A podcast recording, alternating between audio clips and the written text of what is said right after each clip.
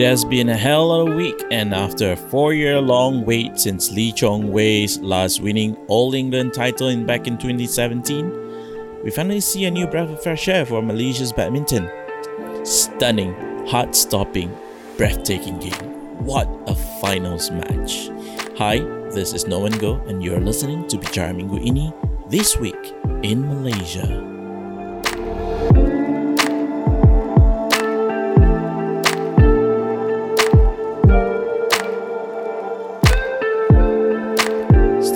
With the first story of the week.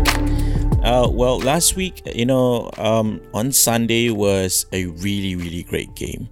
So, although I start a little late for a recap, but it is better late than never. Topping the charts for the stories of the week is Lee Zii Jia. So, Lee Zii Jia finally clinched his very first world title on Sunday after defeating world number two from Denmark, Viktor Axelsen, in a nail biting game for the All England men's singles title. This was his second appearance in All England since 2020. That was just last year. Um, well, he lost to the same person in the semis.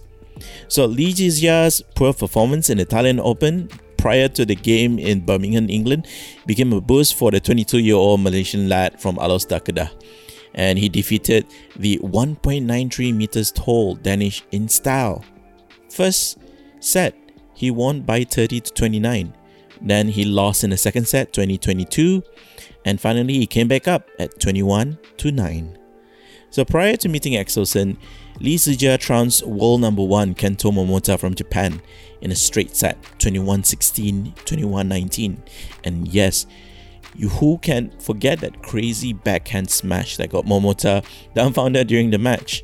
And then it is, you know, well known for that backhand, and uh, even people were trying to look at the similarities with Indonesia's Taufik Hidayat. So all that said, Lee Zii Jia really made a name for himself. You know, he was he wanted to be known as Lee Zii Jia rather than the next Lee Chong Wei. Well, he is certainly a new star for Malaysia. A new star is born from the old England. A bright future ahead for Malaysia's badminton, and although the mixed doubles Chan Peng Soon and Goh Liu Ying did not manage to uh, go to the finals, and we're also seeing great potential in our women's doubles pair, Pearly Tan and and M Thinaah, showing very promising performance during the All England. So let's look at the second story I would like to share with you all in this week in Malaysia. So, the Democratic People's Republic of Korea, DPRK, or commonly known as North Korea, announced the severance of diplomatic ties with Malaysia last week after the citizen Moon Chol-yong felt in his appeal against the extradition to the US for alleged money laundering.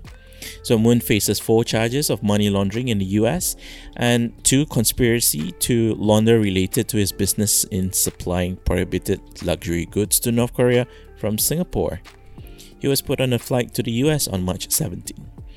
So Malaysia reacted to expel all North Korean diplomats and their dependents within 48 hours, and all of them departed for Pyongyang via Pudong, China on March 21st. It was on Sunday morning.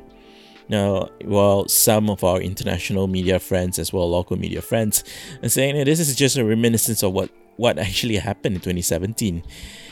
So, you know, North Korea's Foreign Affairs Ministry said that in agreeing to the extradition to the US, Malaysia had committed an unpardonable crime. It was kind of heavy coming from North Korea. While Malaysia's Foreign Affairs Ministry, or aptly known as Wisma Putra, denounced the North Korea's move as unfriendly and unconstructive, and one that disrespected the spirit of mutual respect and good neighborly relations among members of the international community. So the tit for tat between the two countries did not happen overnight. As Malaysia and North Korea's relations soured after the assassination of the North Korea leader's Kim Jong un's half brother, Kim Jong nam, in 2017. You remember the famous uh, assassination in uh, KLIA 2 about four years ago. So the woman charged with the crime of poisoning Kim Jong Nam, one Vietnamese and one Indonesian, Doan Thi Huong and Siti Aisyah, they were later acquitted and released upon request by their respective governments. That was during Pakatan Harapan administration. So Malaysia also filed a red notice through Interpol to locate and extradite four North Koreans believed to have masterminded the operation. Now, Malaysia and North Korea had a long history of relations, establishing the diplomatic relationship since 1973. You know, it all ended this year, 2021. Just 40, you know, just nearly four, four decades of uh, relationship uh, with, with North Korea.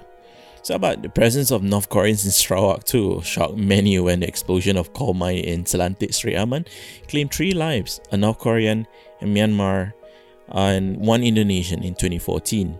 So in 2017, at that time during Barisan Nasional, um, the reports are saying that the there were 117 North Koreans employed as specialized workers in the coal mining and heavy construction sectors in Sri Aman, Mukah, Bintulu, and Lawas.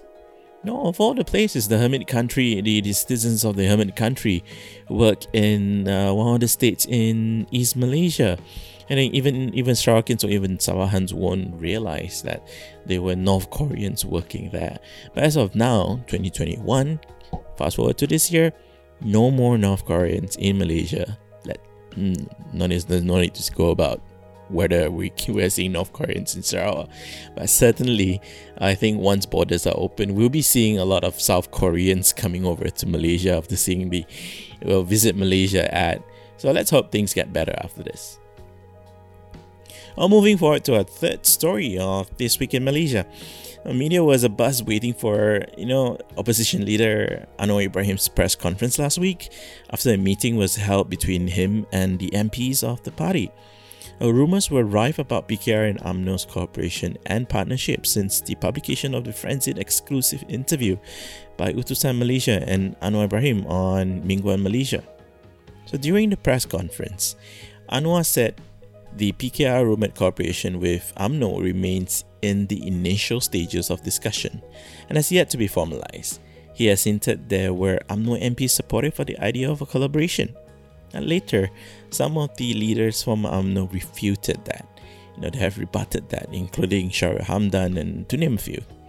Now, when asked about whether he still believes that he has strong, convincing, and formidable numbers, this is what he has to say. You have a convincing number. So now you still have a convincing number? I have the, yeah, adequate numbers. Question is, is it really a majority number to take control of the parliament or not? So we just have to wait for the snap election or G15. But here's uh, here is the latest composition in the parliament in numbers as of March 13, 2020. Uh, previously, we have seen uh, defections and uh, members, the MPs from PKR has left the party and showed their support for the ruling coalition Perikatan Nasional. So we've seen Kuala Langat MP uh, Dr. Xavier Jayakumar, who was also the former vice president of PKR and also for former Water and Land Natural Resources Minister. Uh, last week announced his resignation from the party and uh, supported uh, Muhyiddin Yassin's uh, government. The same goes with Julau MP as well as Tebrau MP um, Larry Sng and Steven Choong. So now let's look at the latest composition. Perikatan Nasional currently stands at 112 seats, where UMNO had 35, Bersatu 31 plus Azmin's faction of 10. That's a total of 31. PAS has 18 MPs, while GPS, which comprises of PBB, SUPP, PRS, and PDP, had 18. STAR had 1, MIC 1, MCA 2, PBRS from Sabah had 1, PBS has 1, while Independent 4, uh, namely Lubuk Antu, Julau, Tebrau, and Kuala Langat. Uh, let's look at Pakatan Harapan PH, currently at 88 MPs, uh, where PKR currently at 35, DAP maintained at 42, while Amanah at 11. There are also non aligned MPs, there are 17 of them. Uh, we'll start with Muda 1 from Muar, Warisan 8, Pejuang 4, which includes Langkawi MP and also the 7 Prime Minister Dr. Mahathir Mohamad, UPKO 1, Independent 1, Simpang Renggam, this one refers to Dr. Maszlee. PSB or Parti Sarawak Bersatu 2, uh, one from Sri Aman and one from Selangau, including Baru Bian, who's also the former Works Minister and also formerly the Sarawak PKR Chairman.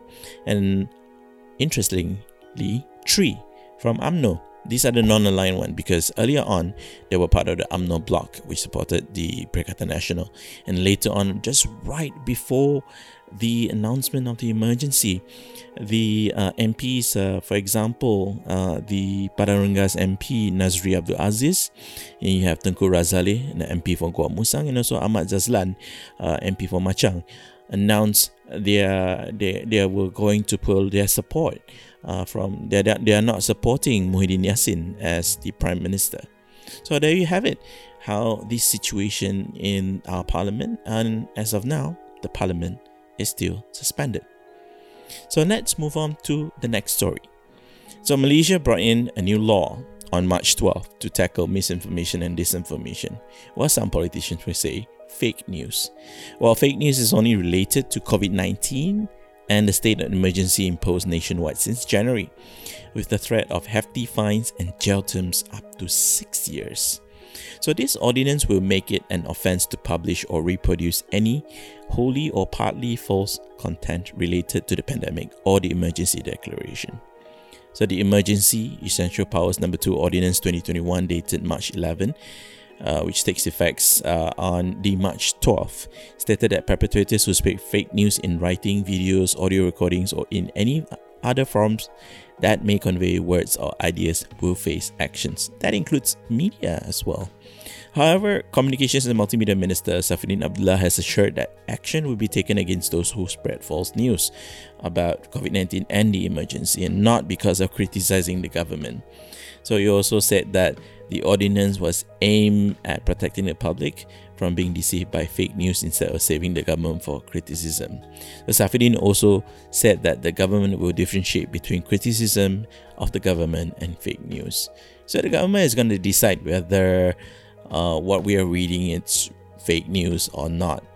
And and yeah, I mean it's as if we are going to the era where government knows best. Yes, we understand that we are currently facing a lot of problems with misinformation and disinformation. And because of this malinformation and information disorder, it created a situation where people are hesitant taking out the vaccine. But if you're listening here, when you get a vaccine, go and get it. You know, it's it's safe. Yeah, and and you know, if you are not sure, you can always ask. You know, rather than dig out for information on your own and at the end of the day you can't find the, the, the correct answer well, media rights group and associations like Gerakan Media Merdeka Geram expresses concern over government's move. Uh, Geram also called for all laws that are gazetted not to be used as tool to silence, pressure, or bully parties with an opposing view. So the National National Union of Journalists (NUJ) has joined the chorus and said that the union disagreed with the move as there room for abuse. So NUJ is also of the view that Media Council can also be a charge of looking at the alleged fake news crimes committed instead of the government having to gazette new laws. Uh, you know, through this, through Media Council, the government can display transparency over alleged crime committed. But then again, what comes next? Now, how will this entail should the general election be called during the emergency period? And then bear in mind, this anti fake news uh, ordinance is still in place. But what will happen next? I guess time will only tell. So, moving forward, you know, at the end of this week, it'll be even more interesting. all eyes will be on UMNO's upcoming annual general meeting, AGM, this weekend on March 27 to 28 at the Kuala Lumpur World Trade Center, was previously known as Putra World Trade Center. That's where UMNO's headquarters is situated. Uh, UMNO's recent statement from the Supreme Council meeting a couple of weeks ago said that they will not be cooperating with Bersatu in the, in the upcoming GE15. Now, this will be part of the resolution or proposal to be discussed during the AGM. So, how would that work next? While PAS seeks to be the bridge to build the cooperation between the three Malay Muslim parties under the umbrella of Perpaduan Ummah, but the nails in the coffin as UMNO splits into several factions whether to work with the loose cooperation of Perikatan Nasional, with Bersatu, and PAS. So bear in mind, um, PAS is officially part of Perikatan Nasional, while the partnership between UMNO and PAS, um, they started working together during Pakatan Harapan's time under Muafakat Nasional. Well, one faction of UMNO, with the likes of Federal Territories Minister and former UMNO SecGen Annuar Musa, is leaning towards working under PN. But the other faction, headed by UMNO President Ahmad Zahid Hamidi, said that they will not be working Bersatu and will be contesting head to head to get back all the seats where 14 former UMNO MPs are now in Bersatu. So there are several so-called clusters within UMNO such as the Ministers Cluster, and the court cluster. That's where Zahid Hamidi and Najib are in currently. And not forgetting some of the key players within UMNO like Ismail Sabri, Hishammuddin Hussein, and Tengku Razaleigh may influence the direction of UMNO in the upcoming snap election. So it will be a heated AGM this weekend and we will see how that how it will turn out on Sunday as UMNO AGM comes to a close and what will be the resolutions on the meeting. While Bersatu and Perikatan Nasional seek to further strengthen the coalition and possibly seeing more MPs shift alliances to PN, UMNO will start making their moves as we prepare for the upcoming snap election. So we shall wait and see. Listen to the full podcast of Bicara Minggu Ini on Spotify, Anchor, and Google Podcasts. Follow me on Twitter at I'm for the latest updates on current affairs and stories.